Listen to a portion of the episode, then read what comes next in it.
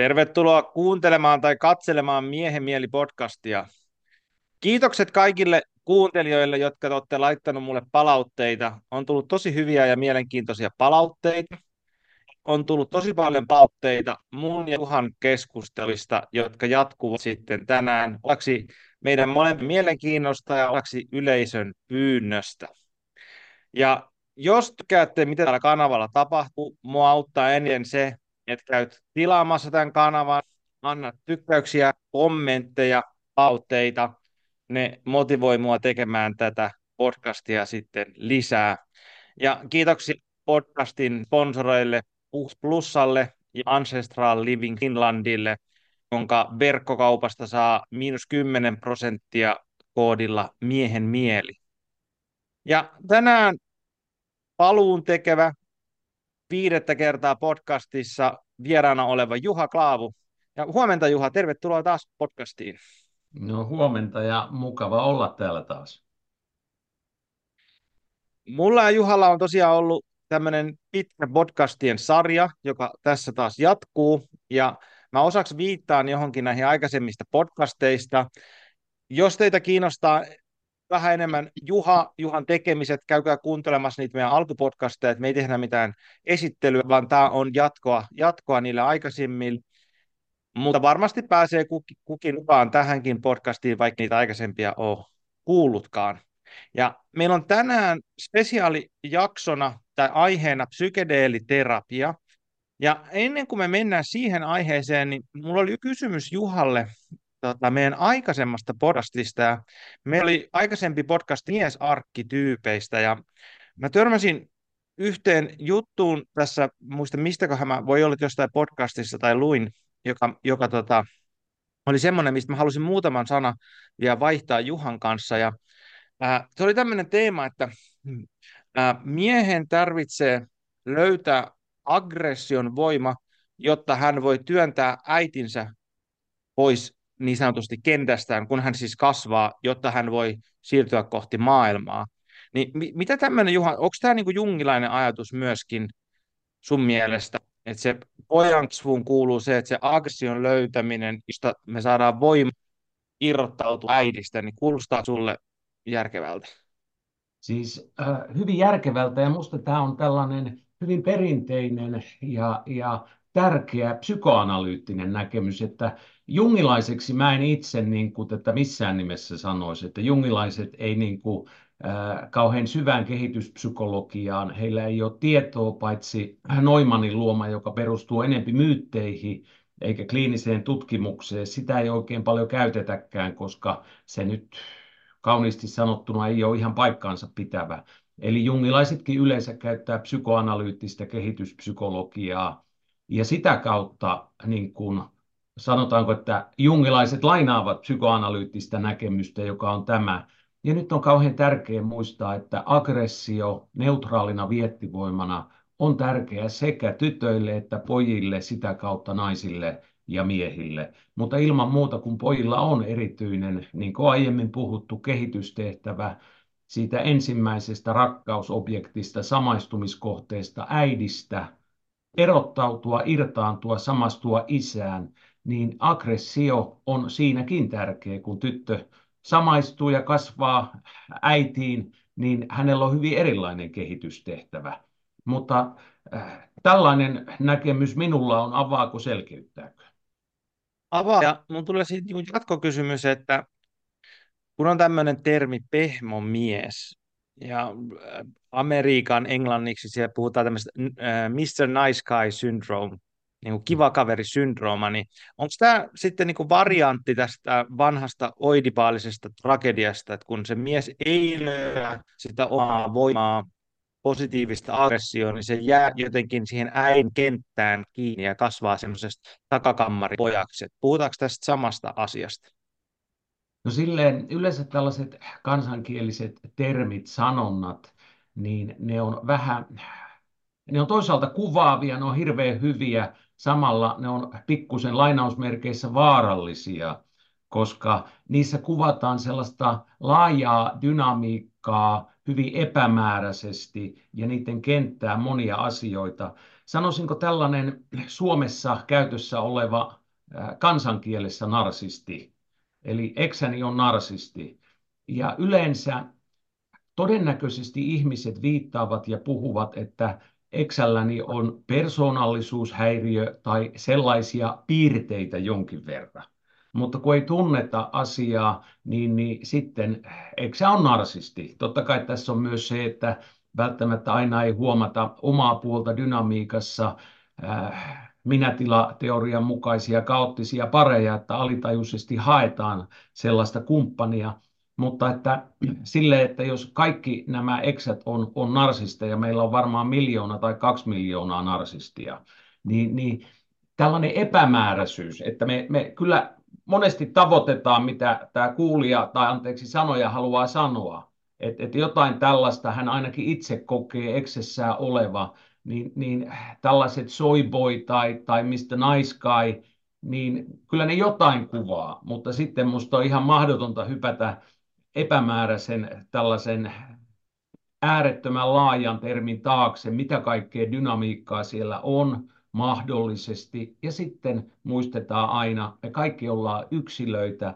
meillä on ainutlaatuinen elämänhistoria, dynamiikka, mutta kuitenkin meidän aina pitää yleistäen puhua ja kärjistää, niin kuin itsekin teen, koska eihän me muuten voitaisiin puhua mistään. Kyllä. Tämä teema on ollut kovin elävä, kun just rakennetaan tuosta kahden miehen kanssa tämmöistä miesten festivaalia, mm. Mies 2.0, ja se on yksi, yksi iso teema siinä, että me ollaan miettinyt, että mitä me ollaan oikeasti tekemässä ja mitä me ollaan tarjoamassa ja mitkä ovat miten miesten yleisimpiä haavoja Suomessa. Me käytiin siitä oma podcast-keskusteluin ja päädyttiin siihen, että, että Suomessa tosi helposti se menee, menee siihen, että meillä on kaksi ääripäätä, että on se liian pehmeä ja sitten on liian kova mies. Että on se mies, joka ei ole saanut kontaktia omaan vihaan, aggression, assertiivisuuteen ja semmoiseen eteenpäin menemään energiaan. Ja sitten on se toinen, ketä on niin kovettanut itsensä, on suorittaja, tekee tekee niin ylipaljon. Ja sitten me vaan hahmoteltiin sitä, että mihin nämä kaksi dynamiikkaa osuu, ja sitten just siinä, kun tämmöinen kiva kaverisyndroma, niin se osuu tosi helposti siihen pehmo, pehmo puoleen. Mutta tota, me ei tarvitse mennä enempää siihen. Mä halusin vaan, halusin vaan tämän, tämän tuoda tähän esille viittauksena meidän aikaisempaa keskusteluun. Ja jos jotakin... Kuitenkin haluaisin kommentoida. Minusta on, on tosi tärkeä ja hieno, ja on tärkeää, että me puhutaan eri tasoilla juurikin noin, että löydetään mitä Suomessa ja yleisillä tasoilla, että joillekin on tärkeämpää mennä niin kuin pienempiin kenttiin, mutta hienoa, että teette tällaista työtä ja toivottavasti tiedotat podcastissa ja muualla tästä Mies 2.0. Mutta anteeksi keskeytin, mutta halusin tähänkin kommentoida tuttuun tapaani. Kyllä, joo, ja on, on siis ihan samaa mieltä, että me täytyy puhua eri tasoilla, ja just hmm.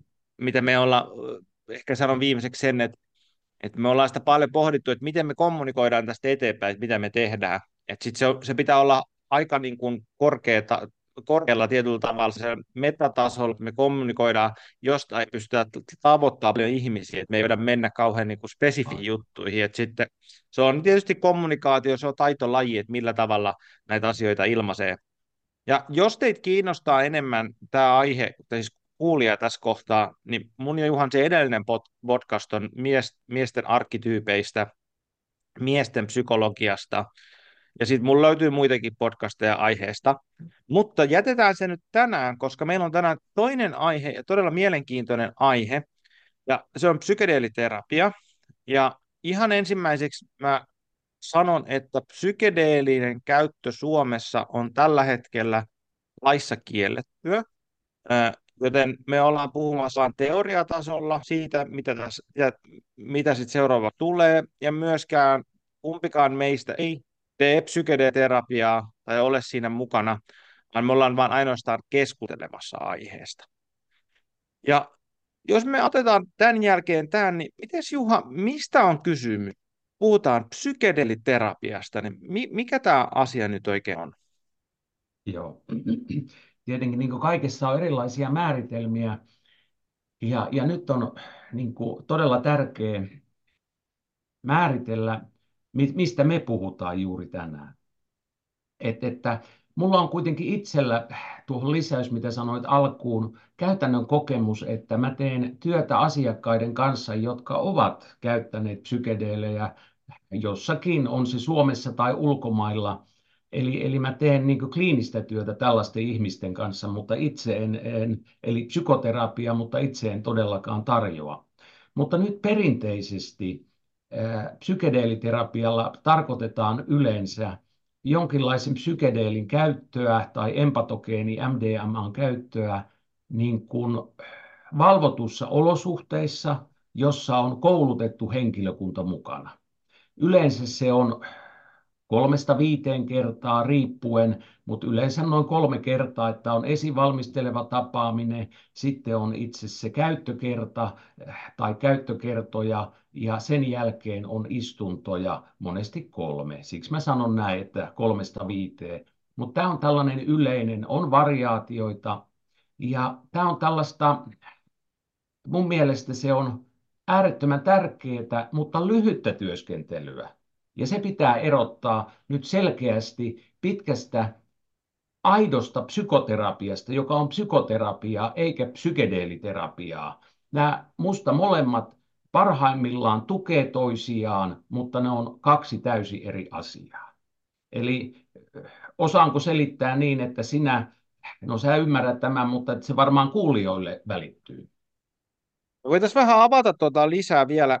Jos, jos tämä teema on kokonaan niin kuin tuntematon, niin mä voisin sanoa muutaman semmoisen ihan raamin tähän, että psykedeliterapiaa tosiaan Suomessa ei, ei tehdä muuta kuin sitten Helsingin yliopistossa, sillä tällä hetkellä yksi tutkimus meneillään, muistaakseni psilosybiinin käytöstä alkoholismin hoidossa, mutta muualla maailmassa on valtioita, joissa psykedeeliterapia on laillistettu, Esimerkiksi MDMAn käyttö posttraumaattisen stressin hoidossa on sellainen, että mitä on laillistettu esimerkiksi just nyt Australiassa ja muistaakseni myös Kanadassa, ja siinä on ollut tosi hyviä tuloksia, että ollaan käytetty tätä MDMAta tässä terapian mukana, ja ollaan pystytty käymään läpi traumaattisia kokemuksia, lähtien sitten kivallasta, raikauksista, tämästä ja jne, jne. Ja sitten myöskin Silosybiiniterapia on sellainen, mitä on paljon tutkittu esimerkiksi alkoholismin hoidossa ja masennuksen hoidossa, varsinkin tuolla Amerikoissa, ja se on osassa maissa myöskin laillista, ja nyt tässä sitten jakaantuu vähän sillä että tosiaan toisaalla se on laillista, toisaalla ei, mutta se on hyvin korkealla todennäköisyydellä myöskin Suomessa la, laillistumassa, koska askeleita ja tutkimusta siihen suuntaan mennyt koko ajan. Ja tämä on myöskin se toinen puoli siitä, että se on hyvin, hyvin tehokasta tiettyihin vaivoihin. Sä puhuit tuosta psykoterapia- ja psykedeeliterapian eroista, niin ei mennä ihan siihen vielä, vaan mennään se näihin psykedeeleihin ensin. Niin psykedeeli-sana on tämmöinen niin kattosan, jonka siis alle sisältyy paljon kaiken näköisiä asioita. Niin mistä on kysymys? Haluatko laajentaa meille vähän, että mikä on psykedeeli? Joo. Jos ihan niin kuin lähdetään keskushermostoon vaikuttavista aineista, niin Yleensä ne jaetaan niin kuin kolmeen luokkaan piristäviin, lamaaviin eli rauhoittaviin ja sitten hallusogeeneihin. Eli, eli nyt me puhutaan hallusinogeeneistä ja nekin jaetaan, sitä voidaan jaotella eri tavalla, mutta yleensä psykedeeleihin, empatogeeneihin, delia, delirantteihin ja, ja sitten äh, dissosiatiiveihin. Ja, ja nyt me varmaankin puhutaan aika paljon psykedeeleistä, eli, eli DMTstä, joka kansankielellä tai rituaaleissa kutsutaan ajahuaskasta, on toki muitakin, sitten 5-meo-DMTstä, joka on pufo, psilosybiinistä, eli sienistä, taikasienistä ja LSDstä, toki on muitakin, niin kuin peyote, ipokaiini ja niin edelleen. Ja sitten tämä, mistä mainitsit, empatogeenit eli MDMA. Ehkä jonkin verran, en tiedä sivutaanko dissosiatiiveja, eli, eli niistä tunnetuimpia on ketamiini ja salvia. Mutta et, että nämä luokittelut on, jotkut ei psykedeelejä luokittele ollenkaan niin kuin eri alaluokkiin, mutta ne on aineita, jotka vaikuttaa meihin aika voimakkaasti, avaa kansankielellä portteja alitajuntaan tai tiedostamattomaan. Ne tuottaa hallis, hallusinaatioita ja siitähän se nimikin tulee. Ja näistä ainoa, mikä on siis Suomessa laillinen, on siis ketamiini. Ja ketamiinihoitoa Suomessa tarjoaa mun mielestä on Hämeenlinnassa ja Turussa on tota, paikat, missä sitä voi saada ketamiinihoitoja. Mun mielestä on keskivaikeaan ja vaikeaan masennukseen sitä käytetään ketamiinihoitoa. Tämmöinen niin sivuhuomio tässä. Mutta tosiaan meillä on tämmöinen tota, iso kattokäsite kuin psykedeelit. Ja aikaisemmin, jos me mennään vielä taaksepäin, niin kattokäsittehän olisi vielä sille, niin huume.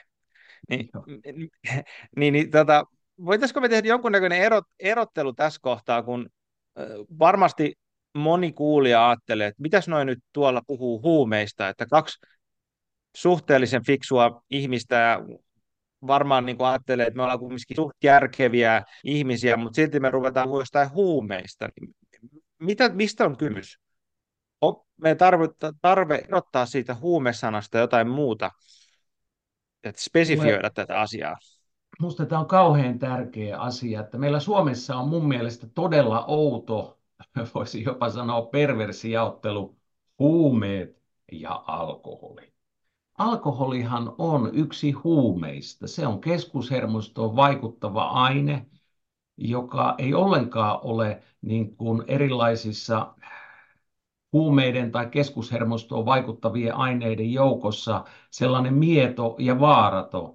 Päinvastoin sillä on äärettömän niin kuin, haitallisia sosiaalisia vaikutuksia, sillä on, on, on somaattisia, psyykkisiä vaikutuksia, että se yleensä jaotellaan tai laitetaan keski niin kuin, luokkaan, eli jos puhutaan niin kuin vakavista addiktioista, vaikutuksista, keskivakavista ja miedoista, niin alkoholi on yleensä siinä vakavissa vaarallisissa tai keskivaikeissa luokissa, että se on todella vaarallinen huume.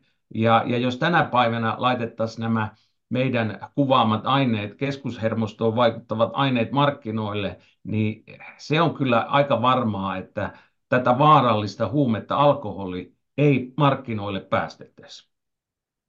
Niin, eli tässä kohtaa on kysymys myöskin kulttuurista, että mikä on niin kuin kulttuurisidonnaista että alkoholia on täällä tietysti, niin kuin kaikki tietää, niin Suomessa pitkään käytetty, ja se on niin kuin osa, osana meidän niin kuin sosiaalista, sosiaalista käyttäytymistä, eikä siinä ole mitenkään semmoista ihmeellisyyttä. Mutta sitten taas jos mennään johonkin muihin kulttuureihin, niin siellä saattaa joku muu käytössä, että esimerkiksi vaikka ää, Tongallahan ne juo sitten tätä, mikähän se nyt, nyt unohtui, semmoista tietynlaista niin kuin kasvia, joka on vähän niin kuin alkoholin korvike, joka on hieman päihdyttävä. Sitten Afrikassa syödään puun pähkinöjä, jotka ovat niin kuin vähän pistäviä.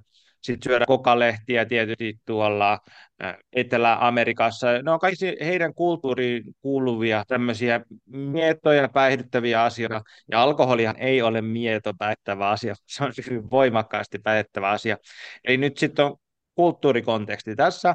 Ja sitten tietysti kun nyt me puhutaan näistä psykedeeleistä ja muista, ja kannabiksesta myöskin, mä en tiedä miten kannabis nyt siihen luokitellaan, niin ne on tietyllä tavalla semmoista niin kuin tuontitavaraa, että ne ei kuulu meidän kulttuurihistoriaan, jolloin siihen sitten totta kai tulee sitten semmoinen niin vastakkainasettelu, että alkoholi on se mitä ja tupakka, että kyllä näitä voi ja muut on huumeita, mutta asiathan eivät ole niin yksinkertaisia, ja niin kuin alussa tässä me aloitettiin, niin huumeiden ja psykedeelien alle kuuluu todella iso ää, mikä on range, mikä on suomeksi range, ää, niin kuin, skaala. Skaala, kaiken näköisesti, jolla on erilaisia vaikutusmekanismeja. Ja se, että ne Suomen laissa tällä hetkellä laittomia, ei tee sitä, että niillä ei olisi hy- jonkunnäköisiä kaikilla käyttötarkoituksia, että etteikö ne olisi hyödyllisiä. Ja okei, okay. nyt sä kerroit meille näistä useammat, täällä on monta eri, erilaista niin kuin, ä, asiaa tämän alla osa on näistä tutkittu enemmän kuin toisia. Jos vähän sitä tutkimushommaa mennä siihen, onko sä kuinka tutustunut siihen niin kuin psykedeelitutkimuksen historiaa ja sitä, että koska sitä on tehty ja mikä, mikä se kokonaisuus on? Mä en silleen siitä historiasta joskus sanotaanko kevyellä kädellä, koska se historia ei mua kauheasti kiinnosta, vaan se, että missä nykyisin ollaan, mikä se nykyinen ymmärrys on. Et, että uskoisin, että sulla on varmaan paljon syvempi ymmärrys ja tieto siitä. No mä voisin ihan semmoisen niin päällipuolisen sanoa sen, että psykedeelitutkimus on alkanut no käytä, käytännössä aikaisintaan 40-luvulla joissain määrin ja siitä sitten kiihtynyt 50-60-luvulle, jolloin sitten psilosybiiniä LSDtä on tutkittu kaikkein eniten. Ja sen jälkeen sitten tuli tämä hippivallankumous, jossa sitten kaikki, lähes kaikki psykedeelitutkimus kiellettiin lailla kansainvälisesti. Ja sitten nyt ää, sanotaan, että 2000-luvulla sitä on pikkuhiljaa herätelty, ja nyt on semmoinen uusi psykedeelitutkimuksen buumi, mikä sanotaan ehkä kymmenen vuotta sitten voisi sanoa, on alkanut ja se on koko ajan lisääntynyt, ja sitähän paljon tekee eri, eri instanssit, mutta Amerikoissa sitä tutkimusta tehdään tosi paljon. Ja ehkä se, että miksi mä haluaisin sanoa tästä, on se, että näissä tutkimuksissa on selvinnyt se, että psykedeleistä on todella paljon hyötyä ihmisille, varsinkin sitten, jos me yhdistetään se terapia kontekstiin. Et, et näillä ei ole, niin kuin, ei ole mitään verrattavissa olevia niin kuin NS-lääkkeitä, joilla olisi niin voimakkaita yhden kerran vaikutuksia ihmiseen, esimerkiksi alkoholismin lopettamisessa, että yksi käyttökerta psilosybiinisientä, psilosybiini saadaan ihmisen lopettaa lopettaa sen alkoholismin kokonaan. Ja mitään muuta vastaavaa ei ole löytynyt. Ja tämä on tietysti sen takia, että, että, että tai sen takia tämä on myöskin levinnyt, koska tämä on tosi mielenkiintoista ö, bisnekselle. Se on myöskin mm. tosi niin kuin, hyödyllistä, jos me pystytään hyödyntämään näitä, näitä tota, jollakin tavalla ja terapiassa ja muussa, niin miten sä näet tämän mikä se niin nykypäivänä, että onko, sä oot psykedeelitutkimusyhdistyksessä, sä oot jäsenenä, sä oot vissi jonkun verran kumminkin ajan hermonilla, niin mikä se, mikä se on tilanne, mitä sä tiedät niin globaalisti ja sitten mitä Suomesta? No kuule, mulla se oma fokus oikeasti on, on juurikin siinä omassa kliinisessä työssä. Et, et sillä tavalla mä en niin kuin aktiivisesti seuraa, että, et, että missä maassa nyt tutkitaan mitäkin, vaan, vaan enempi silleen, että että, että about missä ymmärrys menee. Että mulle se kliininen työ, kuinka niin kuin ensinnä työstetään näitä visioita, kokemuksia eri, eri substanssien kautta, mitä on saatu, ja, ja mitä hyötyä niistä on. Eli, eli se on niin se mun fokus. Ja, ja siksikin niin kuin tuossa alussa sanoin, että, että psykedeeliterapia ja psykoterapia on kaksi eri asiaa, mutta jos nämä kaksi integroidaan yhteen, silloin me saadaan parhaat tulokset. Ja, ja juurikin niin kuin viittasit sieniin, psilosypiiniin, alkoholismin lopettamisessa, että Zyrihissä oli, oli ainoa jungilainen, täysjungilainen klinikka, Zürich äh, am, am Berg, nyt, nyt menee taas, olen nimissä erittäin huono. Siellä käytettiin LSDtä ja, ja juuri sama kokemus, että yksi käyttökerta oli niin tehokas, että, että se niin kuin auttoi viedottumaan alkoholista kerralla, mutta silloin ei ehkä ollut tarpeeksi ymmärrystä sitten vielä niiden visioiden ja muiden kanssa työskennelle ja työstää. Ja sitten tietenkin kun tuli se tutkimuskielto, niin, niin se työ loppui siellä. Mutta nimenomaan kuinka tehokkaita psykedeelit on moneen eri asiaan.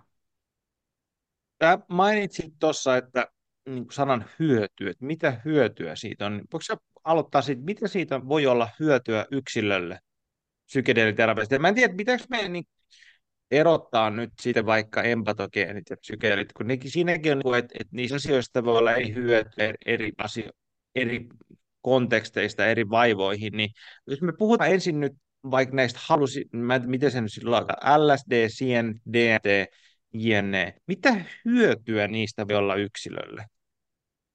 Sillä tavalla, ja nyt, nyt puhun nimenomaan psykoterapian kontekstissa, Eli, eli silloin kun terapeutti on, on tietoinen, kun kaikille terapeuteille ei voi psykoterapeuteille kertoa, että, että, että käytän tällaista tai, tai olen käyttänyt, koska monesti kun terapeutti ei ymmärrä osaa erottaa jonkun esimerkiksi destruktiivisen, mun näkemyksistä totaalisen destruktiivinen amfetamiini niin kuin viihdekäytössä tai, tai heroiini, niin psykedeeleistä.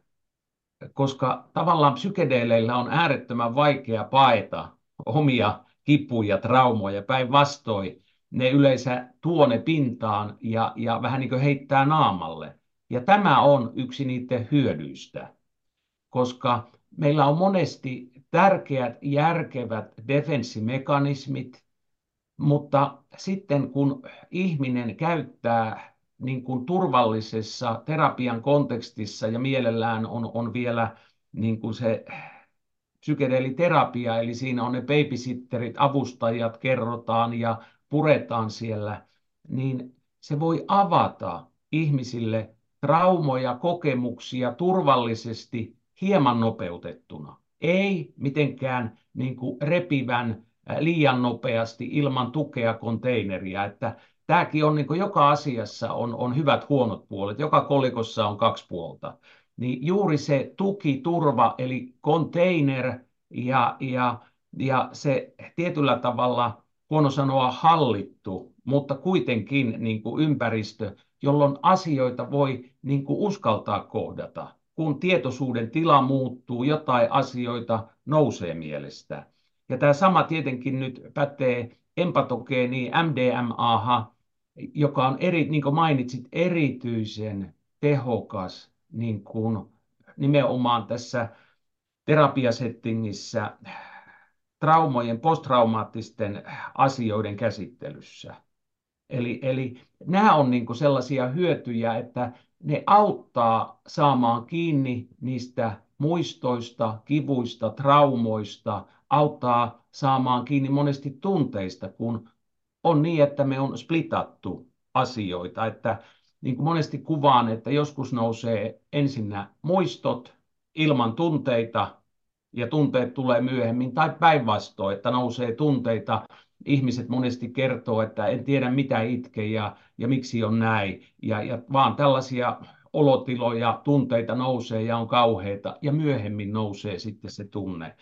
Niin nämä psykedeelit voi olla avaamassa portteja näihin asioihin, mutta myös se, että se tietoisuuden tila ja tarska, tarkasteluperspektiivi muuttuu, jolloin ei olekaan siinä, nyt kansankielellä koitaisiin sanoa, minun kivusta kivussa niin kiinni, etten näe mitään muuta, vaan hetkellisesti pystyy irrottautumaan, näkemään etäältä tai toisesta, toisista kulmista, jolloin se näkökulma asiaan ja tapahtumaan muuttuu. Että tämä on minusta sellainen toinen äärettömän tärkeä, joka auttaa sitten terapiassa työstämään näitä asioita. Tietenkin kuullaan ja luetaan, että on ihmisiä, joille yksi kerta muutti koko elämä.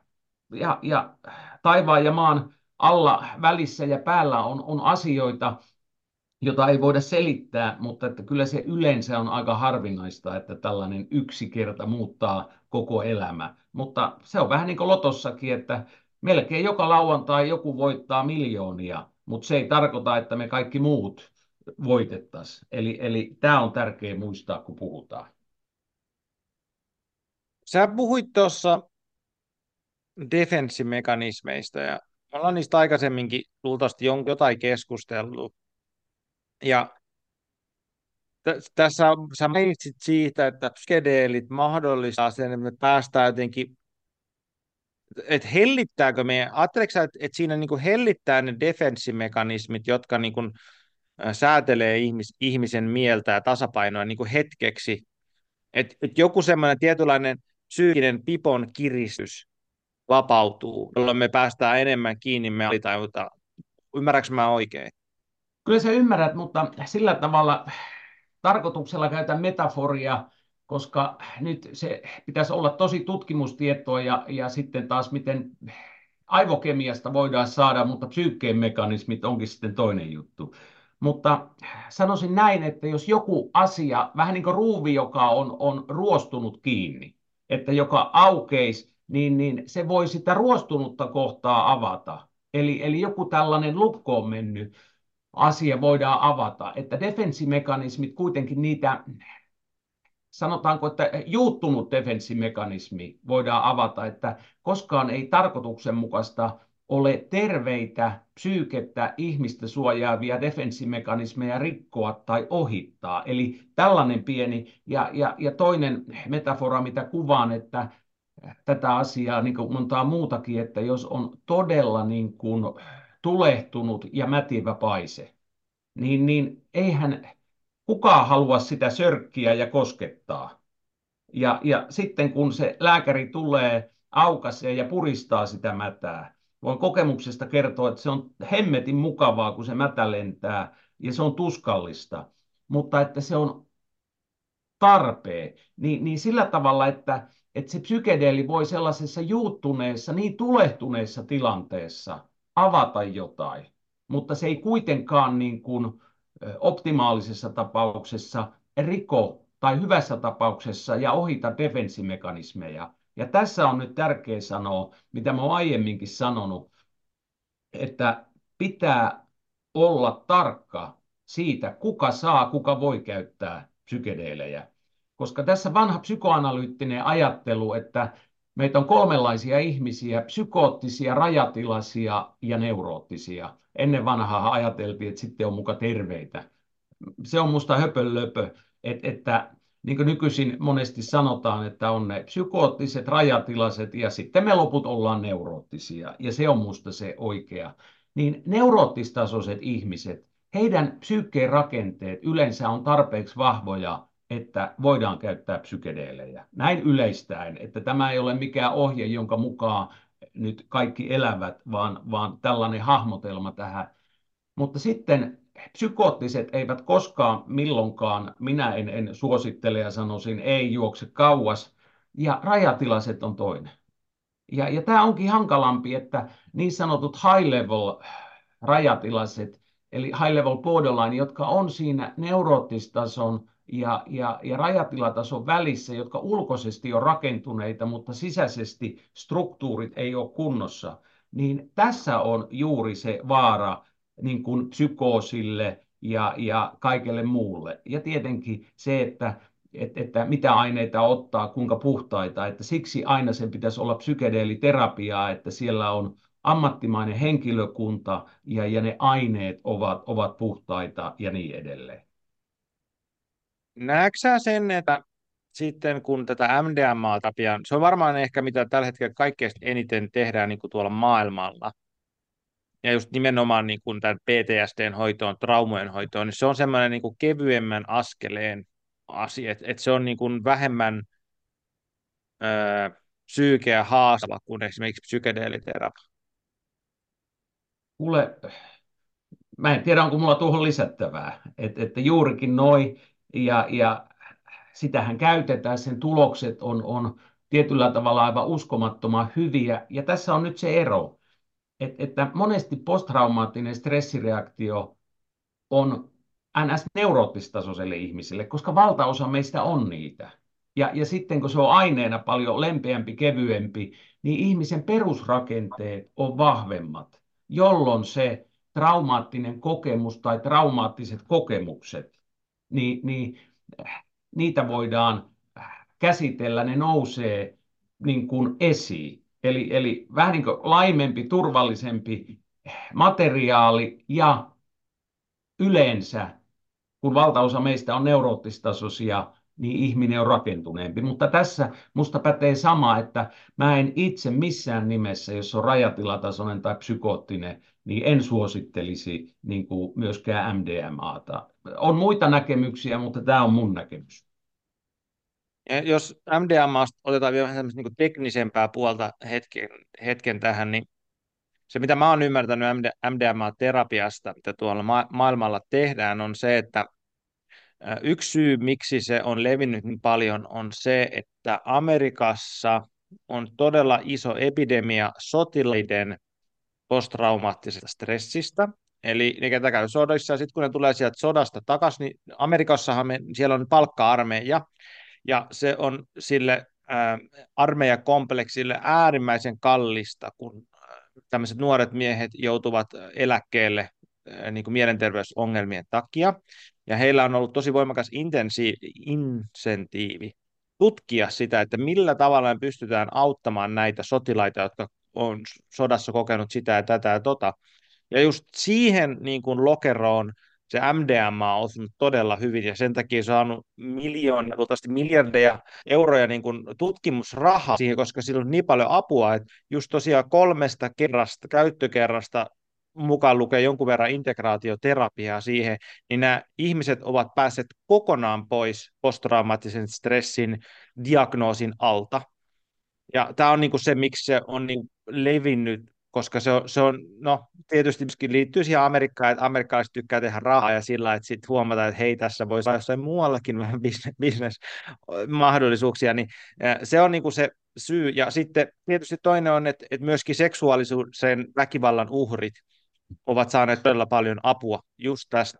Ja tämä on niin kuin se tietynlainen MDMA on niin että se on todella ankapa. Sä voit olla ehkä vähän eri mieltä tästä, mutta et, mun on tosi vaikea kuvitella, että miten niin kuin puheterapialla me päästäisiin läpi tämmöisistä posttraumaattisista kokemuksista. Siis varmaan niin kuin pitkällä puheterapialla ja pitkällä yhteydellä kaikilla, niin joo, mä niin kuin näen sen potentiaalin siinä, mutta näen niin kuin oikoteitä siihen, että meillä on oikeasti keksitty joku kemikaali, joka niin kuin muuntaa meidän psyykeen rakennetta hetkeksi, jolloin me saadaan semmoinen hermostollinen shokkitila sieltä vapautettu ja mahdollisesti sitten palautuu taas tämmöiseen se hermoston regulaatiotilaan, jossa me ollaan, niin kuin pystytään elämää jatkamaan elämää.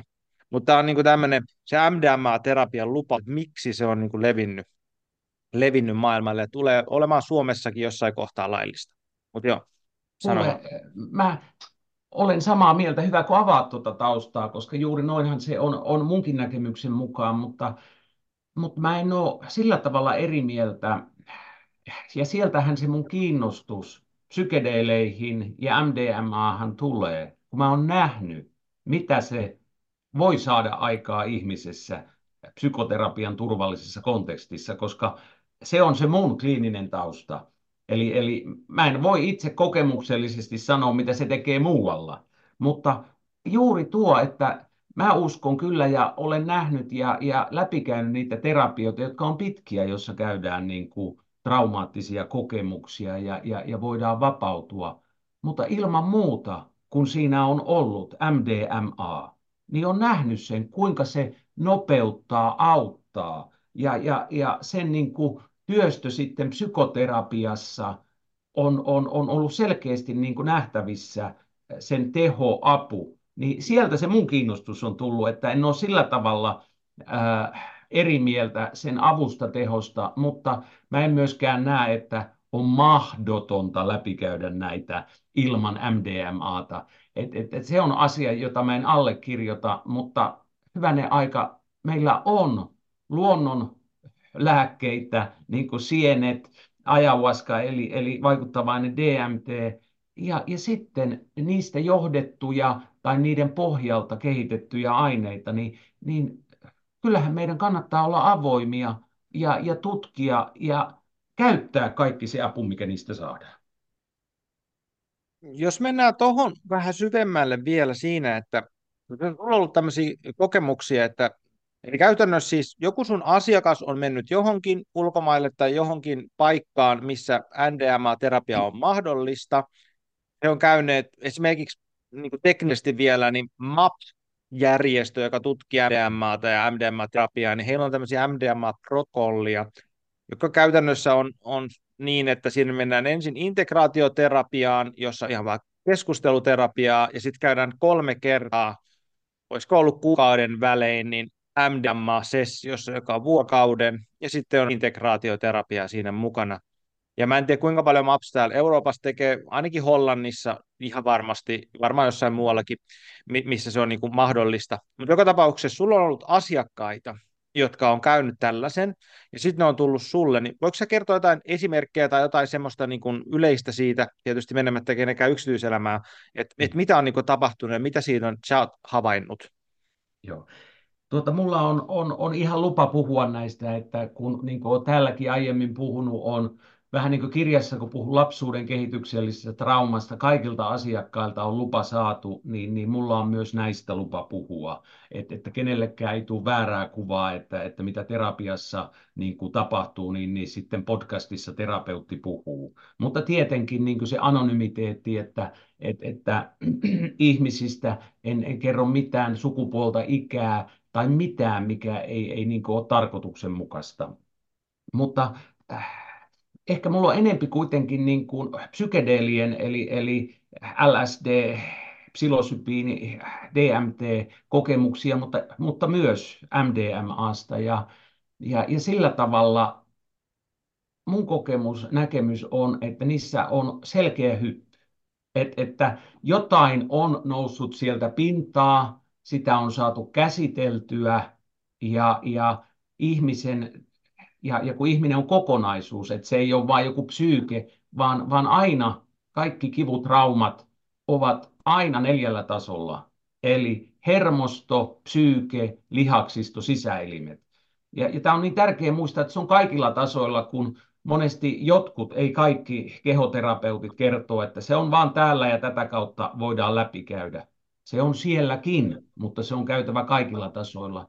Niin huomaa, että, että niin kuin asiakas, hänen hermostollinen tila on rauhoittunut, sellainen perusahdistuneisuus, uh, agitation, mä en tiedä suomeksi, sitten tuota, kyky nukkua, levätä, ja, ja kaikella tavalla sen näkee. Mutta psyykkeessä, lihaksistossa, se, se niin kuin tulee kaikilla tavalla, että nyt tässä on jotain tapahtunut ja mulla ei parempaa sanaa kuin hyppy. Ja sitten kun me työstetään, koska, koska harvoin on vain pelkästään joku yksi trauma tai muutama, on, on niitäkin toki, mutta sen jälkeen tämä kokemus itse kokonaisuutena, ei vaan sen yhden tai joidenkin traumojen käsittely, mutta se kokonaistapahtuma, että, että mitä puhuin, se, että, että psyykkeeseen tulee toinen tai toisia näkökulmia, tulee ymmärrystä itseä,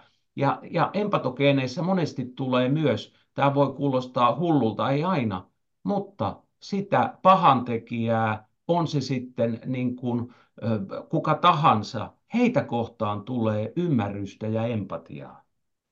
Ja, ja kaiken tämän jälkeen se kokonaistyöskentely, helpottuu, tehostuu. Nämä on huonoja sanoja, kun puhutaan ihmisestä, mutta mulla ei ole parempia.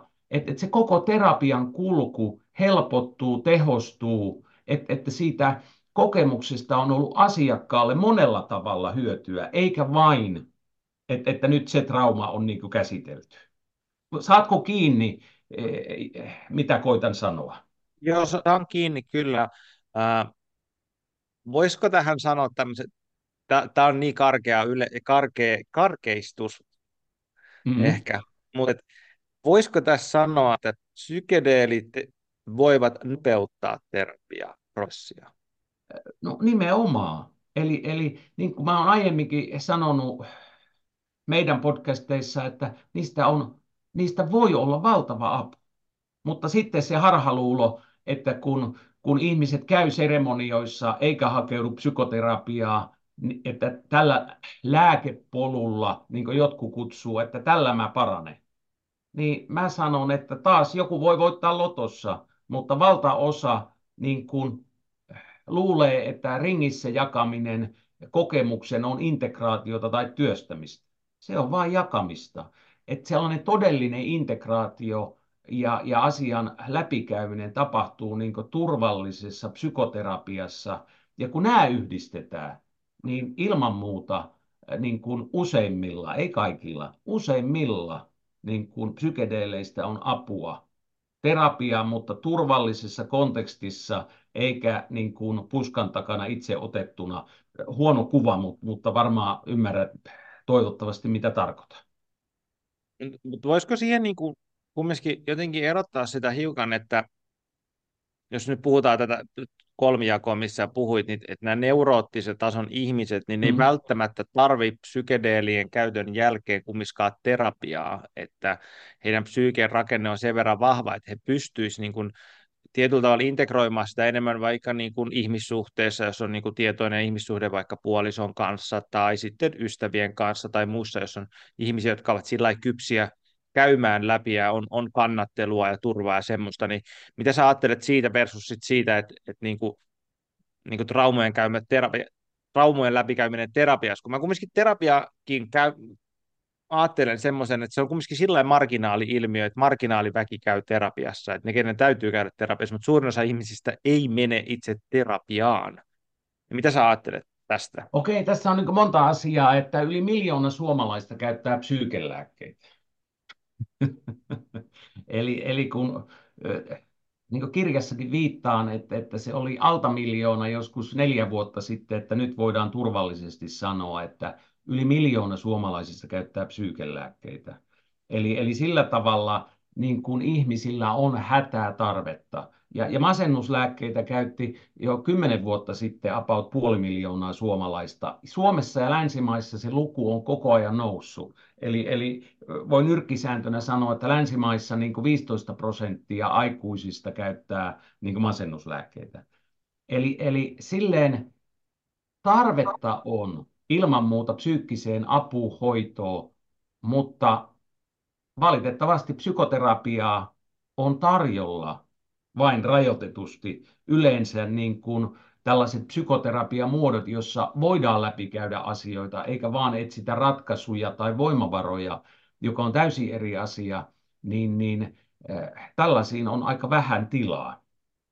Eli tämä on niin yksi tärkeä muoto. Ja, ja nyt kun mä puhun psykoterapiasta, niin mun mielestä on äärettömän tärkeää painottaa, että aina kun me psykedeellisiä kokemuksia käsitellään, niin, niin olisi kauhean hyvä olla psykoanalyyttinen kehityspsykologia hallussa ja, ja tällainen, musta erityisen hyvä lisä siinä on jungilainen ymmärrys unista, visioista, symboleista.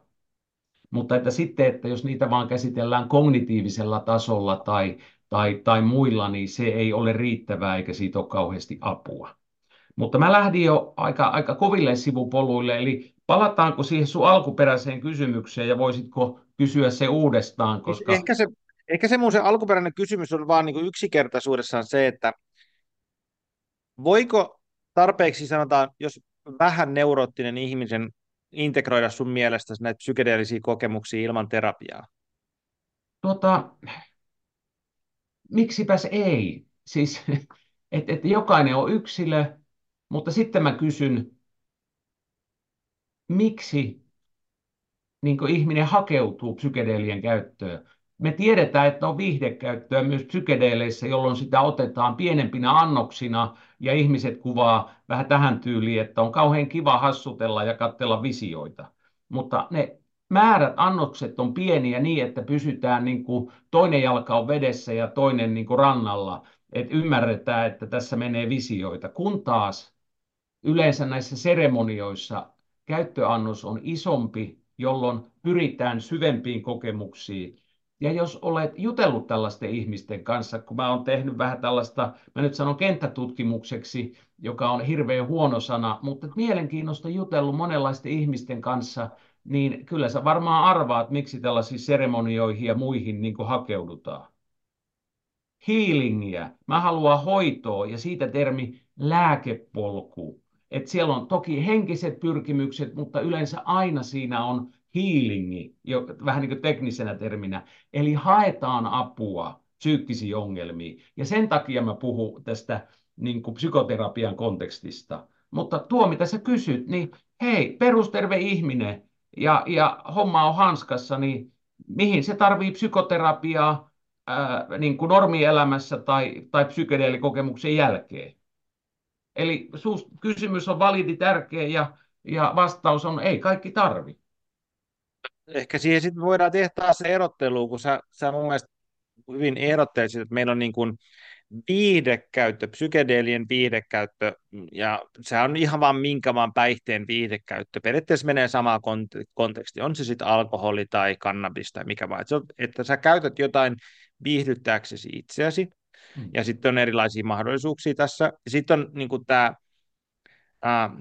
eheyttämisterapia konteksti, jossa sä haluat jotain, niin kuin, että mulla on tämä tunnelasti tai mulla on tämmöisiä kokemuksia, ja mä haluaisin käydä niitä läpi, mutta sitten ehkä siihen on vielä kolmas, on, se on se visionäärinen käyttö, että, mm. joka on niin kuin sillä tavalla, jos me haetaan niin kuin visioita, luovuutta, uudenlaisia perspektiivejä elämään, uudenlaista niin kuin näkemystä siihen, että mitä on olla ihminen ja mitä mä haluaisin tehdä elämässä, niin, niin ehkä tämä mun kysymys koski tätä visionääristä käyttöä sillä tavalla, että et, et, ja näähän kaikki nämä myöskin niin kuin hyvin veteen piirrettyjä viivoja, että mitä, miten niin kuin psykedeelit voi sisältää. Se voi sisältää näitä kaikki kolmia samaan aikaan, tai sitten tota, vain jotain niistä. Et, et myöskin, mitä mä oon ymmärtänyt niissä psykedeeleissä, näissä on tosi paljon kiinni myöskin siitä intentiosta, että millä sä oot menossa tekemään tätä niin kuin työskentelyä.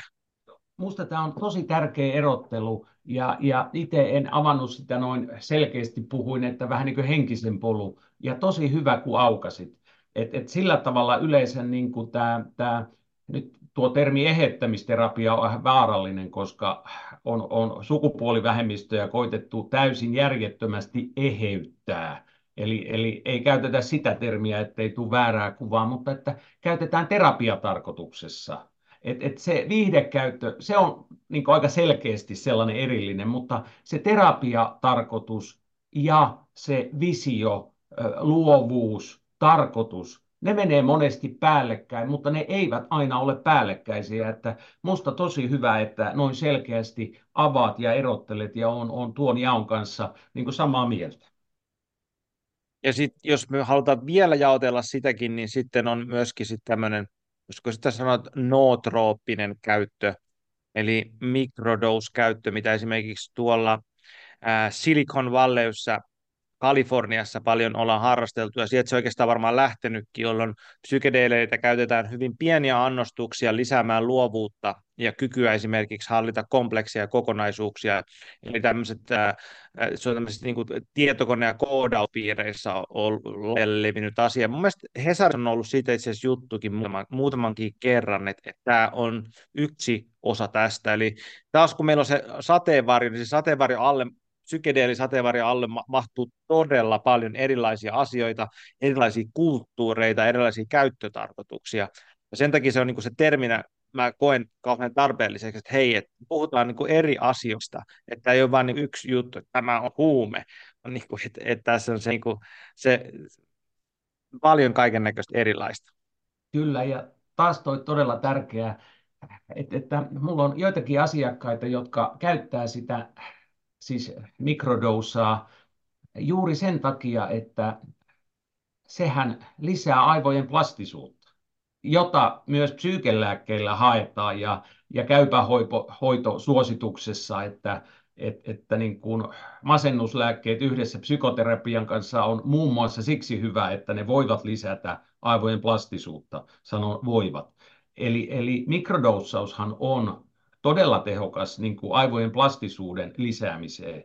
Mutta mä taas, kun mä katson sitä omasta viitekehyksestä, omasta kliinisestä kokemuksesta, niin mä en edes tuota huomannut sanoa. Eli on kauhean hyvä, kun sulla on tällainen niin kuin paljon laajempi ja mä sanoisin objektiivisempi kuva, koska mä katson tätä oman kliinisen työn kautta, omien asiakkaiden kautta, että mä en pyrikään tekemään silleen tiedettä tai muuta, vaan miten se voi auttaa ihmistä pitkän psykoterapian kontekstissa. Ja mainittakoon, että mä en myöskään todellakaan tee mitään tiedettä. Että, että no. mä, mä opin tämmöisen uuden sanan, otan, otan tämmöisen väli, väpolun tähän näin, äh, sanan diletantti. Mä en tiedä, mistä, mistä mä törmäsin siihen. Ja, että diletant-sana tarkoittaa se tulee, et, etymologia tulee muistaakseni Kreikasta, se tarkoittaa niin kuin tiedon rakastajaa. Ja sitä on käytetty niin kuin jossain yliopistopiireissä haukkumasanana sinne, että on tohtori, joka niin kuin, jolla on oikeasti joku paperi jostain asiassa, ja sitten on niin kuin harrastelija, diletantti, joka niin kuin tietää siitä, koska sitä kiinnostaa. Ja mä myönnän, mä myönnän diletantti, mua vaan kiinnostaa niin lähes kaikki maailman asiat, ja se rakast, rakastan tietoa ja ymmärrystä, että se, se on niin kuin osa minua. Ja sen takia mä halusinkin kaksi asiaa vielä avata tuosta, koska on muutama termiä, ne ei välttämättä kuulijalle autunut kokonaan, niin plastisuus tai neuroplastisuus, niin siitähän puhutaan siitä, että aivojen muokkautuvuus.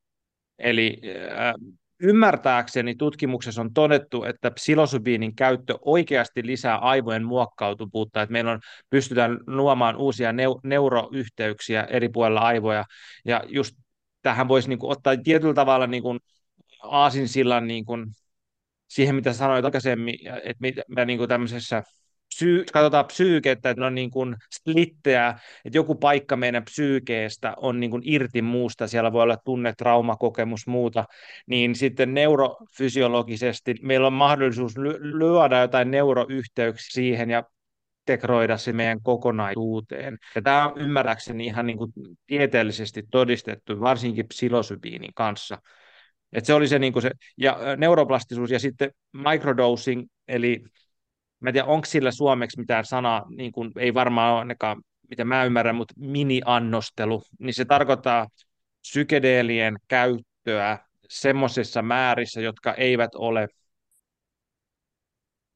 subconscious dosage, mitä se on niin kuin niin jos kansankielellä, että se on niin pieni annos, että siitä ei seuraa silleen kokemuksellisia visioita, hallusinaatioita, eikä pitäisi niin periaatteessa huomata mitään eroa, että siksi se mikrodose, pikku annos, että se kuitenkin niin vaikuttaa aivokemiatasolla ja, ja hermoyhteystasolla, mutta ei tietoisuuteen niin voimakkaasti, että ihminen alkaisi visioimaan, hallusinoimaan.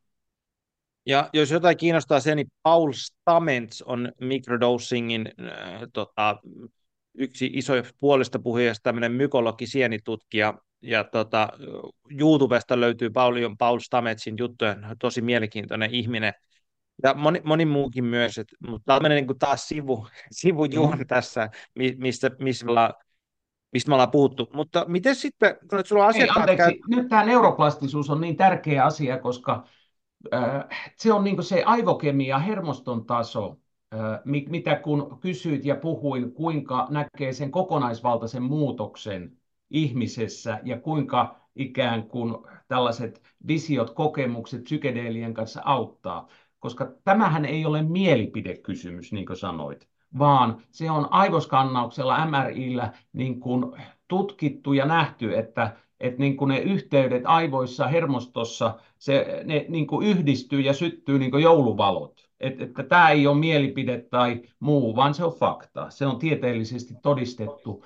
Ja, ja juurikin niin kuin psykedeellisen kokemuksen tai, tai käyttökerran jälkeen aivot muuttuvat plastisemmaksi, joka mahdollistaa niiden uusien yhteyksien muodostumista ja 90-luvulla jo psykoterapeutit tiesi, että no, psykoterapiassa tapahtuu aivoissa, aivokemiassa, hermostossa muutosta, mutta silloin vielä aivojen kuvaus oli niin kallista.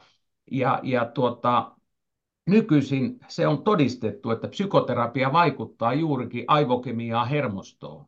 Mutta tähän kun lisätään plastisuutta lisäävä kemiallinen substanssi, niin, niin se teho lisääntyy. Eli tässäkin se, että sinä epäuskoinen Tuomas, että pitkällä terapialla voidaan parantaa niin kuin ihmisiä, hoitaa traumaattisia kokemuksia, kyllä voidaan myös niin kuin nähdä se aivoista, mutta se on pidempi polku. Eli, eli siksi juuri niin kuin tällainen kemiallinen apu, joka lisää sitä aivojen neuroplastisuutta, on suuri apu.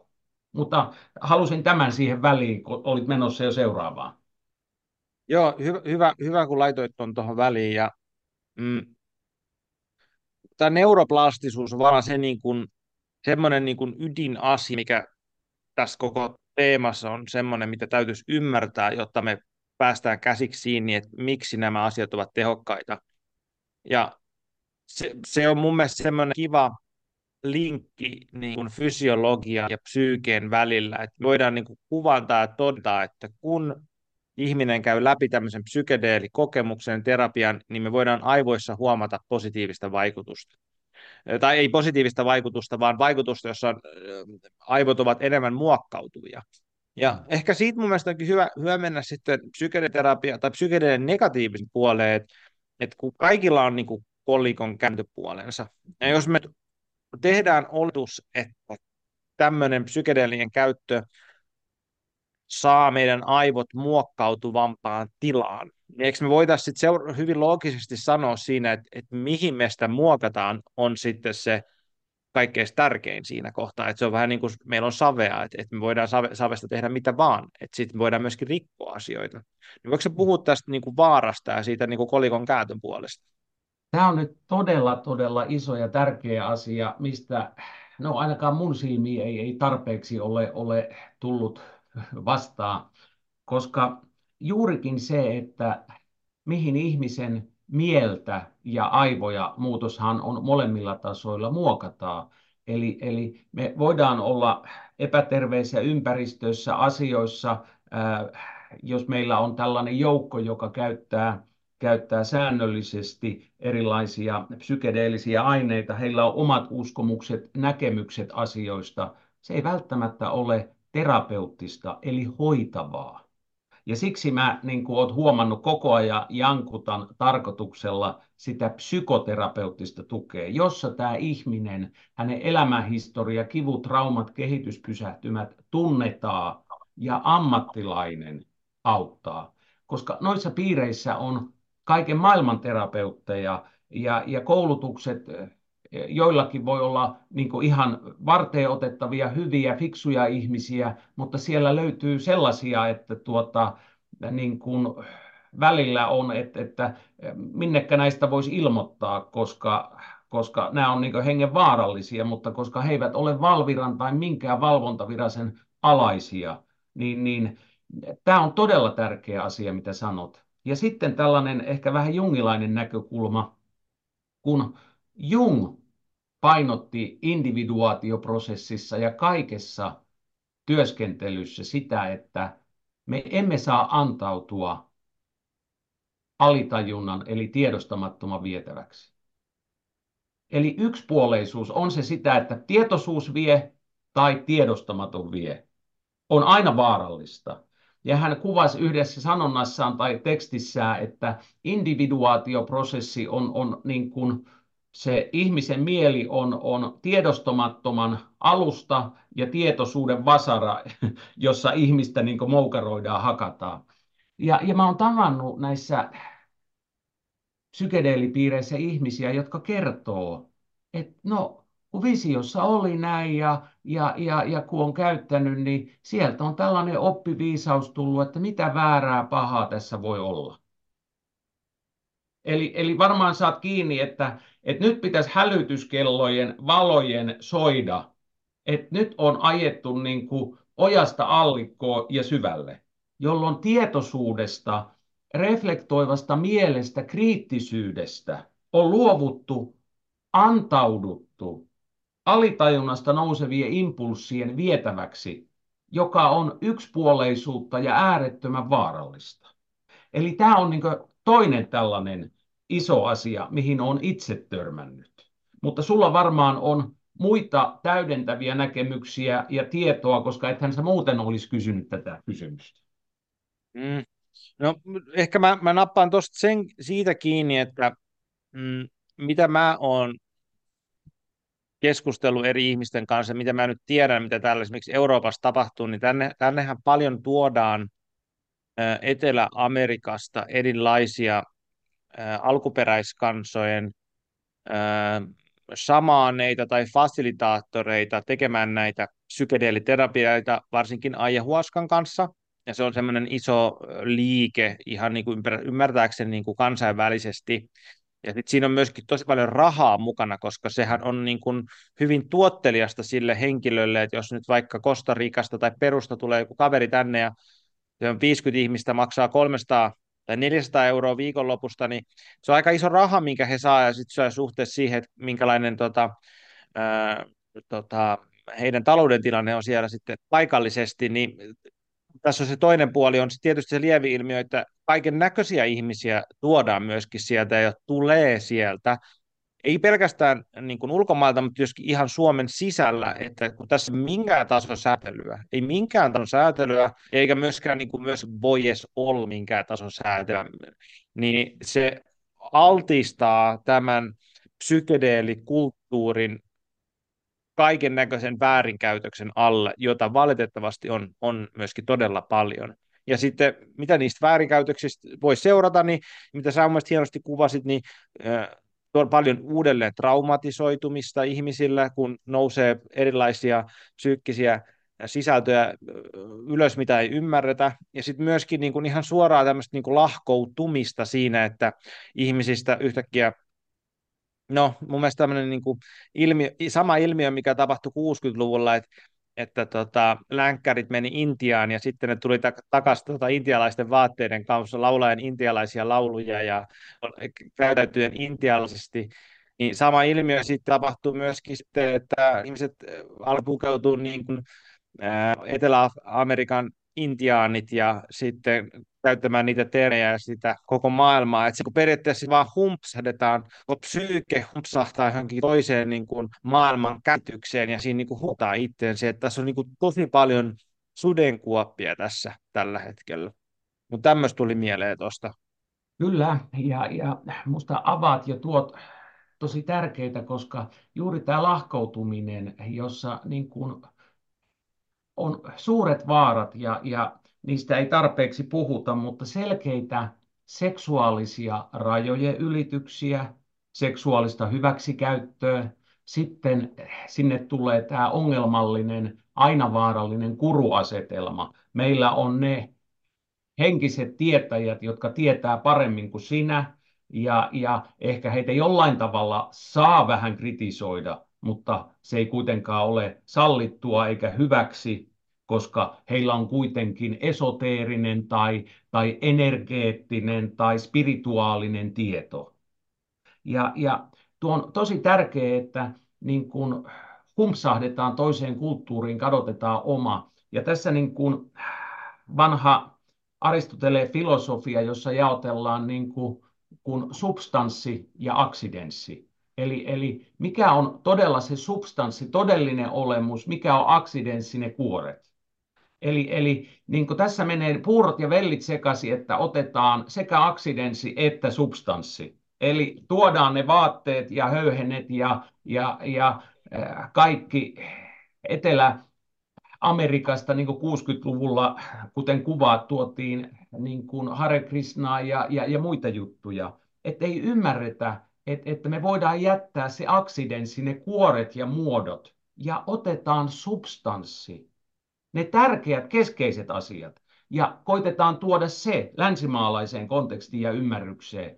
Koska psyykkisesti on kauhean tärkeää nähdä, että me ihmiset olemme aina sen perheen, laajemman kulttuurin ja, ja täällä länsimaissa länsimaalaisen ihmiskäsityksen tuotteita, jolloin meidän eko ja mieli, siis eko, käytän sitä psyykkeen osana, enkä niin kuin metaforisesti, että eko on paha, siitä on päästävä eroon, vaan se on välttämätön psyykkeen osa, niin koko psyykkeen rakentuminen ja käsitys on täysin eri niin kuin länsimaalaisella ihmisillä ja jollain niin kuin Amazonin alkuperäisheimo asukkaalla.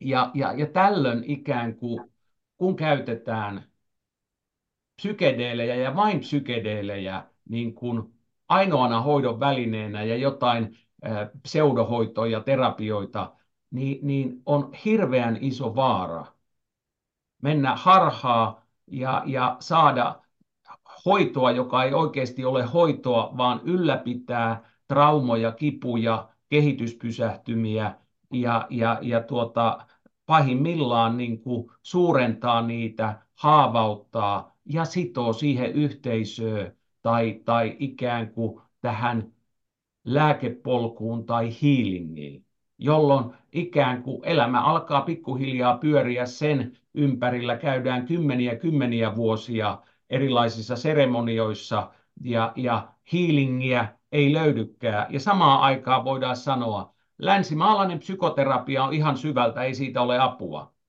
Kun kuitenkin niin kuin sulle pitkä aika, jos, jos neuroottistasoiselle voidaan nyrkkisääntönä sanoa kolme vuotta, mä puhun kehityksellisestä traumasta, että viisi vuotta nyrkkisääntönä, aina se on yksilöllistä, niin se on kuitenkin mun mielestä lyhyt aika verrattuna kymmeniin kymmeniin vuosiin etsiä healingiä joka on elämänmittainen polku joillekin. Mä yksinkertaistan kärjistä, mutta kun me puhutaan negatiivisista puolista, niin, niin koitan kuvata niitä tässä vähän niin kuin kirkkaammin selkeämmin.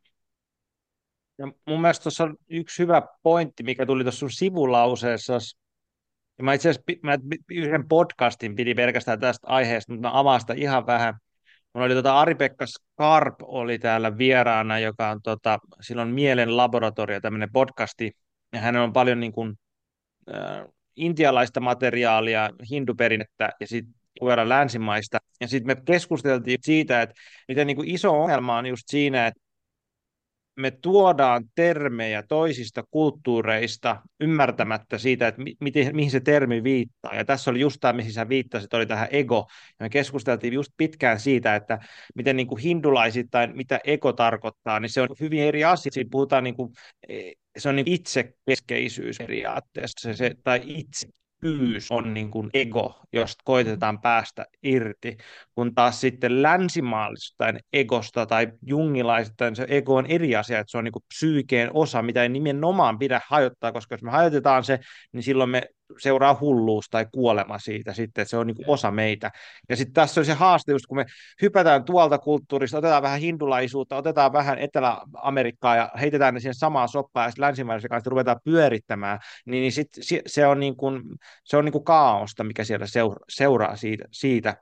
Ja sitten ää, myöskin se, että mitä tapahtuu siellä, että me napataan vaikka sieltä nyt Etelä-Amerikkaan kulttuuri, kulttuurisisältöä, sanoja, termejä, puhutaan hengistä, puhutaan ka- kaiken näköisistä energioista ja kaikista, ja sekoitetaan ne sitten samaan aikaan vielä niin kuin hinduenergioihin ja sakroihin ja kaikkiin muihin, niin sitten me ei puhuta niin kuin mistään ja kaikesta saman aikaan, kun meillä ei ole mihinkään, me, mihin me voidaan niin kuin tuoda sitä.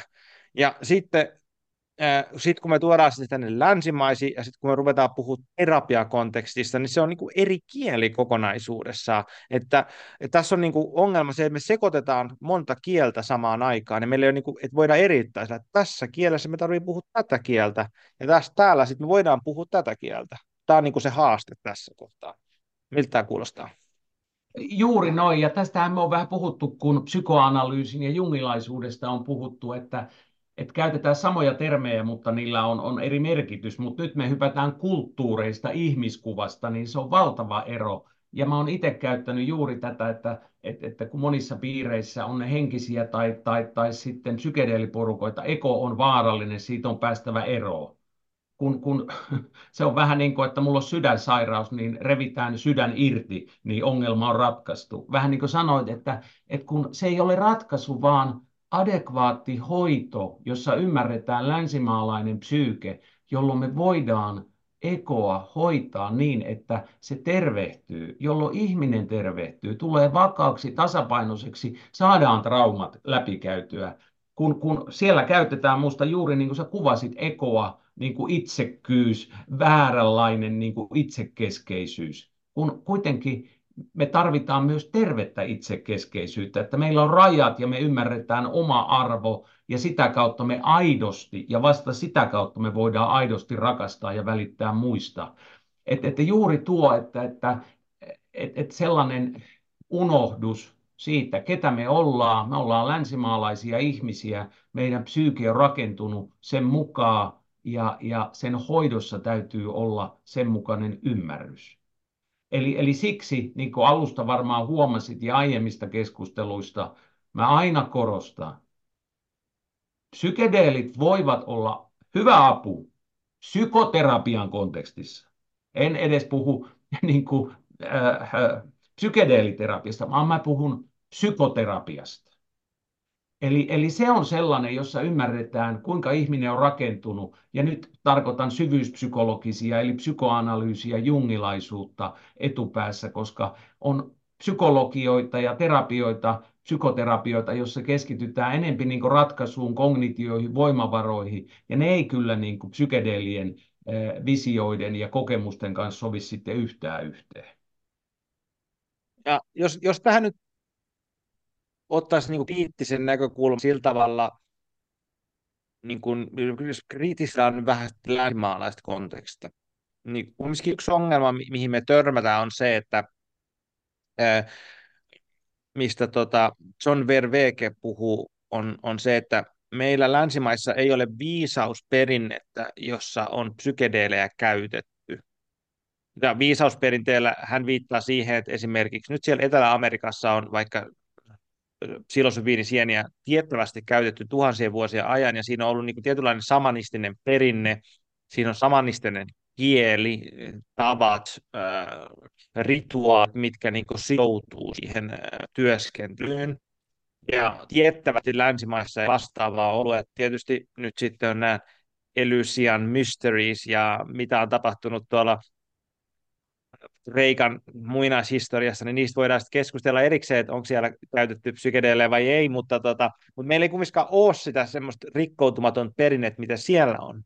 Niin miten me integroidaan tämä länsimaiden ja se viisausperinne sieltä, koska siellä on paljon, mitä me voidaan oppia kumminkin.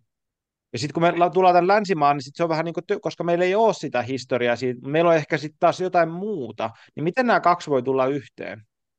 Okei, nyt on tärkeää kysyä, tarvitaanko me rikkoutumaton tuhatvuotinen perinne, että me voidaan ymmärtää jostakin jotain. Jos me ajatellaan psykoanalyysiä, josta moderni psykologia on kehittynyt, niin historia ei kyllä ole paljon 120 vuotta pidempi. Ja kuitenkin väitän, että koskaan ihmiskunnan historiassa ei ole historiassa, eli, eli josta on, on, on niin kuin kirjoituksia, ole näin syvää ymmärrystä ollut ihmisen psyykkeen toiminnasta ja sen hoitamisesta. Eli, eli mä en tiedä, tarvitaanko me aina tuhatvuotinen historia. Ja tuossa aiemmin mä puhuin, että kaksi tärkeää asiaa niin kuin psykedeelien integroimisessa, psykoterapeuttisessa hoidossa tarvitaan, on psykoanalyyttinen kehityspsykologia, sen ymmärrystieto, koska ne visiot, jutut, kivut, ymmärretään sitä kautta, voidaan nähdä, mihin ne viittaa. Ja toinen on jungilainen ymmärrys.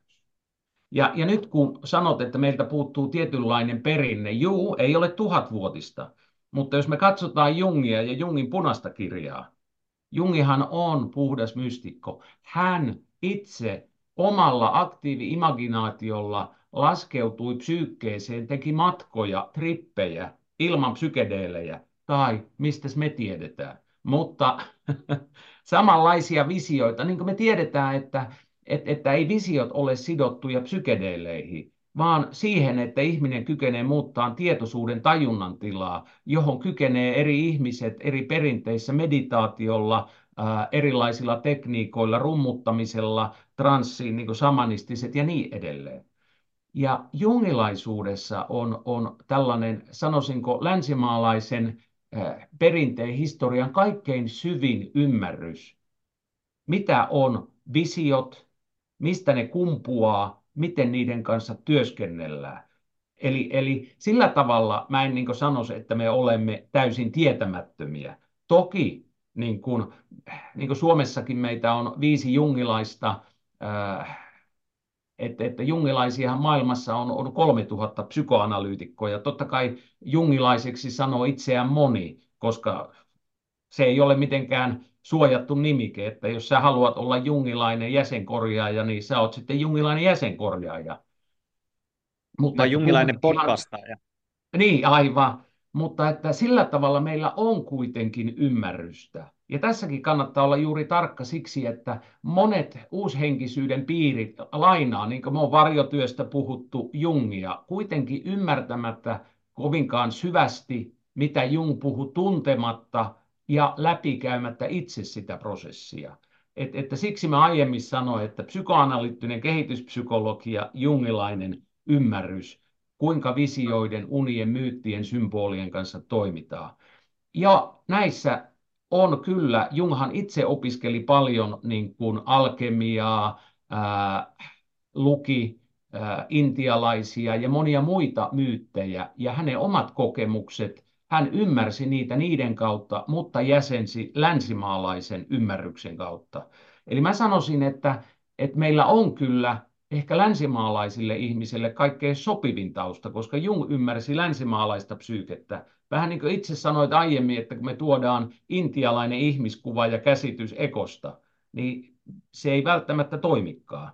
Eli en tiedä vastaanko, mutta tämä on minusta tärkeä näkökulma tuoda tähän keskusteluun ja sitä kautta yleiseen keskusteluun. Mun täytyy myöntää, että mä oon sun kanssa oikeastaan ihan samaa mieltä sieltä siitä, että tuota, me, meillä olisi maissa tosi spesiaalia ja äh, Jungin oma panos on siinä. Mä, mä väitän, että koko länsimaiselle kulttuurille hyvin ytimessä. Niin kuin se, en mä tarkoita, että niin kuin siis Jung itsessään on niin kuin samalla tavalla kuin vaikka kristiusko on niin kuin me länsimaisen kulttuurin ytimessä, mutta niin kuin yksi semmoisista tekijöistä, mistä... Kun se, se on jännä, kun tämä hyppää vähän sivuraiteen, mä käyn täällä hetken, kun, kun mä paljon luen ja kuuntelen tekstejä, podcasteja ja muista, niin tosi monessa eri paikassa viitataan Jungin ajatuksiin niin kuin todella monesti. Lähes jokaisessa kirjassa, mitä mä luen, niin jossain joku lainaus Jungilta. Sitten mä niin mietin sitä, että, että, että kun se, hän on niin kuin koskettanut jotain tosi niin kuin että se on ollut visi, länsimaisen kulttuurin tietynlainen mystikko, visionääri, joka on niin kuin koskettanut semmoisia paikkoja, mihin kauhean moni ei ole. Ja sieltähän on semmoisia niin tiettyjä, miksi sitä nyt sanoisi, ehkä semmoisia viisauden helmiä kasannut, jo, jotka sitten kuulu meidän kulttuuriin. Ja hän, no Peterson sanoi, että, että Jung oli kristillinen, se ei ollut niin kristitty, että se on kristillinen. No, tämä osoittaa taas, Peterson ei todellakaan tunne Jungia. Jung oli kaikkea muuta kuin kristitty. No, mutta siis, no se,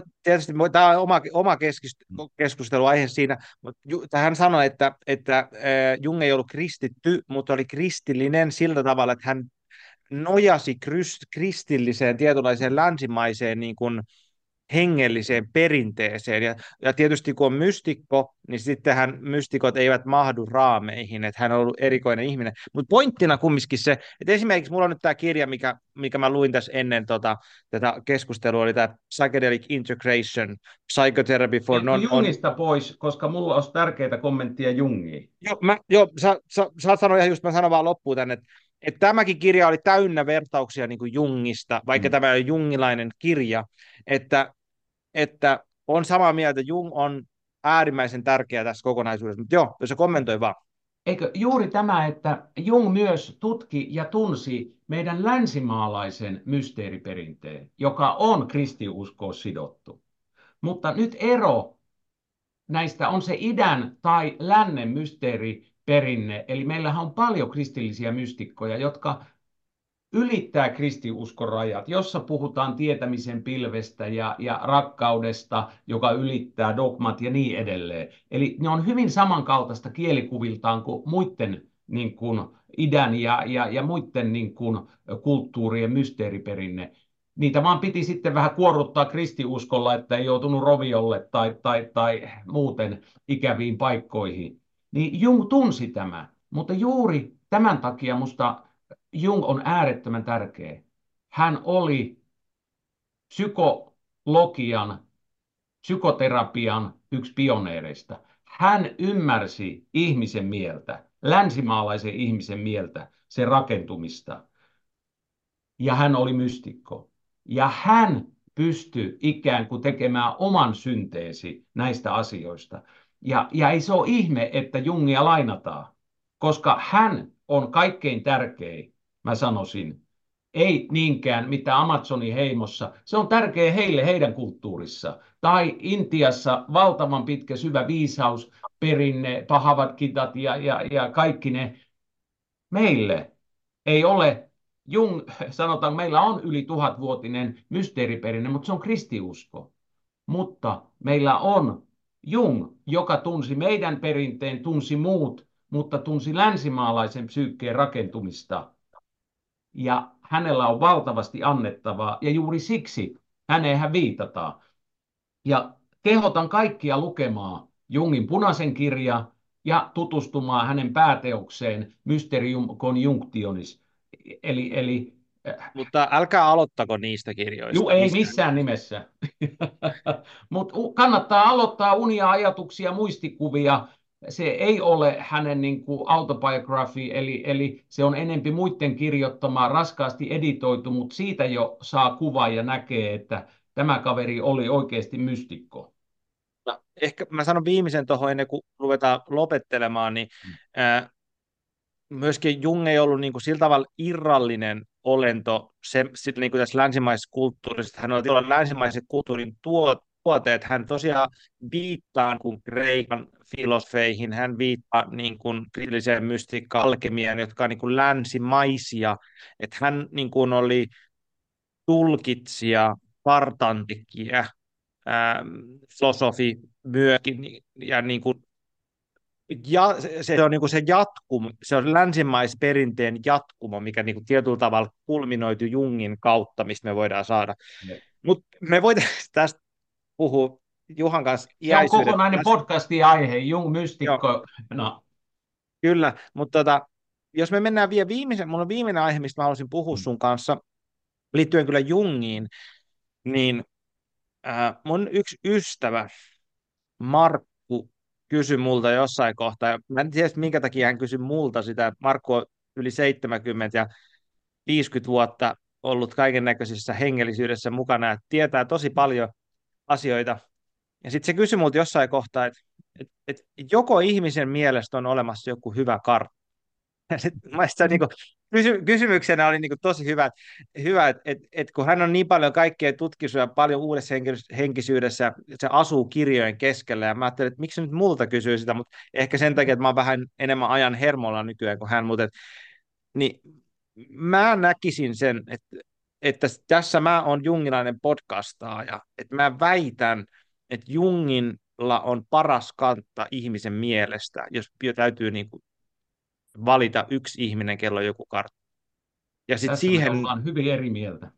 Okei. Okay. Mikä, mikä, sul, mikä sulla on sitten, että et, et, kellä on parempi tai missä on parempi kartta kuin sitten Jungin ajatuksissa?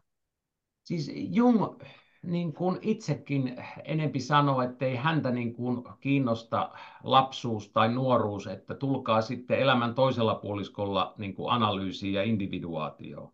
Ja, ja mä sanoisin, että Jungin valtava löytö oli niin kuin ymmärrys komplekseista, mutta koska Jung ei oma aikakautensa takia tuntenut objektisuhdeteoriaa, psykoanalyyttistä objektisuhdeteoriaa, hän teki virhetulkintoja. Hänen kuva ekosta tietoisuuden keskuksena on, miten mä sen kauniisti sanoisin, no, jos ei totaalisen väärä, niin todella väärä.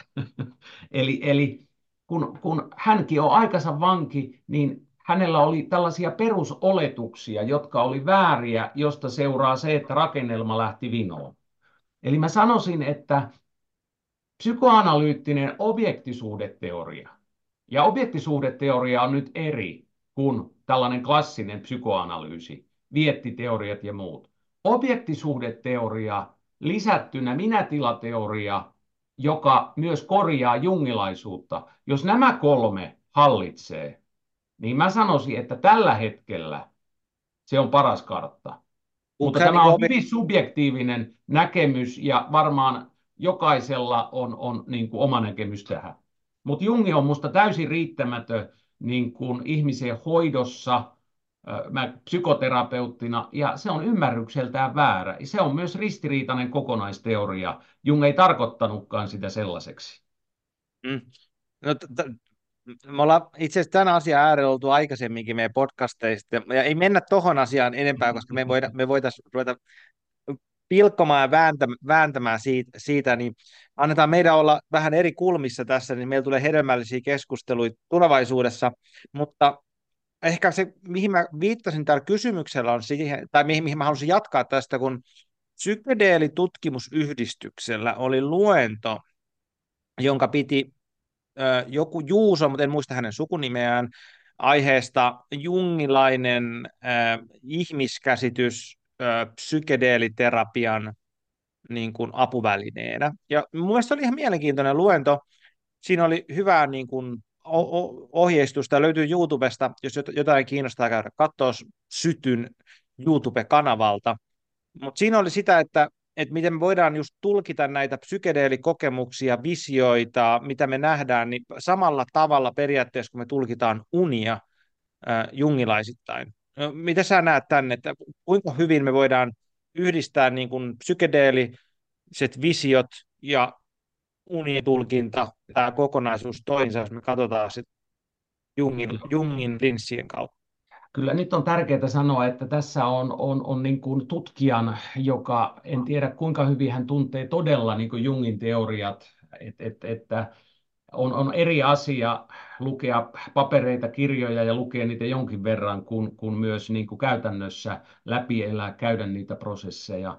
Mutta periaatteessa tuo on niin kuin oikein hyvä nyrkkisääntö, että, että ne samat periaatteet kyllä toimii, koska jos me ajatellaan niin kuin jungilaista psyykkeen kuvaa, että meillä on se henkilökohtainen persoonallinen tiedostamaton, sitten on kollektiivinen tiedostamaton ja psychoid realm, jota ei paljon suomenneta, josta yleensä niin kuin muut kuin jungilaiset, kun Jung ei puhu collective worksissa siitä paljon, mutta kirjeenvaihdossa hän puhuu, niin, niin, äh, niin samalla tavalla voidaan ajatella, että ja, ja mitä me on tässäkin puhuttu niin implisiittisesti että, ja eksplisiittisesti, että psykedeelit avaavat portteja tiedostamattomaan alitajuntaa, jolloin se tietty materiaali purkautuu, suodattuu, on se sitten henkilökohtaisesta tiedostamattomasta, niin kuin kollektiivisesta tiedostamattomasta tai psychoid realm, on se sitten hengen tai jonkun muun maailmasta siis, mutta se aina suodattuu meidän psyykkeen rakenteiden mukaan. Mä tiedän, että monissa äh, niin kuin henkisissä perinteissä on sellainen, että tuota, minä löysin puhtaan valon ja tiedon ja tämä se on. Mä en kiellä, etteikö sitä voi löytää, mutta se on meidän mielen tuolla puolella. Heti kun me alamme laskeutua siitä, jäsentää sitä, se tapahtuu meidän tiedostamattoman kerrosten ja, ja tietoisen kerrosten mukaan, se jäsentyy ja muokkautuu sen mukaan. Eli sen takia on kauhean tärkeää niin kuin tuntea näitä psykologisia teorioita, ja olen samaa mieltä, että periaatteet unien tulkinnassa, visioiden, myyttien, kuvien tulkinnassa on samat kuin, niin kuin näissä psykedeellisissä kokemuksissa. Okay. Miten sitten, äh, mitä, miten sä näkisit, että meillä olisi hyvä lopettaa tämä podcast? Meillä ollaan rönsyilty monesta eri suunnasta niin kuin tuttuun tapaan, ja tämä on tosi mielenkiintoista, niin missä me seisotaan tällä hetkellä? Missä sä seisot psykedeeliterapian kanssa? Miten no. sä näet sen tulevaisuuden? Kuule, ensinnäkin on kauhean mukavaa aina olla vieraana. Nämä on itselle kauhean hedelmällisiä, opettavaisia keskusteluja. Ja just se, että on erilaisia näkökulmia, erilaista tietoa, niin se auttaa itseä, mutta ennen kaikkea luulen, että se auttaa kuulijaa. Mutta Musta se, missä ainakin itse seison tämänkin keskustelun pohjalta, on se, että psykedeelit, empatogeenit, niissä on valtava potentiaali. Mutta niin kuin kaikessa kolikossa on kaksi puolta. Niissä on myös valtavat vaarat ja, ja ikäviä puolia. Eli on tiedettävä, ymmärrettävä, miten, missä niitä voi tai tulisi käyttää ja miten niitä voi tai pitäisi tulkita, käsitellä. Et, että mä, ihan niin kuin mä kirjassanikin lapsuuden kehityksellinen trauma ohimennen viittaa, et, että niin kuin ainakin ennen puhuttiin integraatiopiiristä, jossa ihmiset jakoivat kokemuksia. Eihän sillä ole mitään tekemistä integraation kanssa, se on jakopiiri. Eli psykedeeleistä on apua, niissä on vaaroja, mutta on tärkeää jatkaa tutkimusta, on tärkeää lisätä ihmisten ymmärrystä, on tärkeää päästä huumeleimasta ja olla avoi, mutta aina kriittinen. Eli sellaista voi tippua oikealle, vasemmalle, että psykedeelit eh, kuunnellaan vaan mitä alitajunnasta nousee tai ne on pahoja huumeita. Eli kriittinen, tasapainoinen, niin kuin ennakkoluuloten näkemys. Että itse ajattelen näin, ja, ja en tiedä, mitä mieltä itse olet. Ajatteleksä sä, että, tai näetkö sä, että psykedeeleillä, psykedeeliterapioilla on mahdollisuutta integroitua meidän länsimaiseen niin kuin kulttuuriin? Mä näen se oikeastaan vääjäämättömänä, koska nämä mielenterveyden ongelmat johtuen myöskin meidän länsimaalaisen kulttuurin kapeudesta, rikkonaisuudesta, sairastavasta vaikutuksesta, niin ilman muuta mä näen sen niin vääjäämättömänä tulevaisuutena. Kiitos Juha, kun tulit taas podcastiin viereksi. Oli tosi mukava keskustella sun kanssa ja hei, mukavaa vuoden alkua ja jatkoa ja palaamme asiaan. Kiitos sinulle. Aina ilo opettavaista olla ja toivotaan, että tämä on hyödyksi kaikille kuulijoille.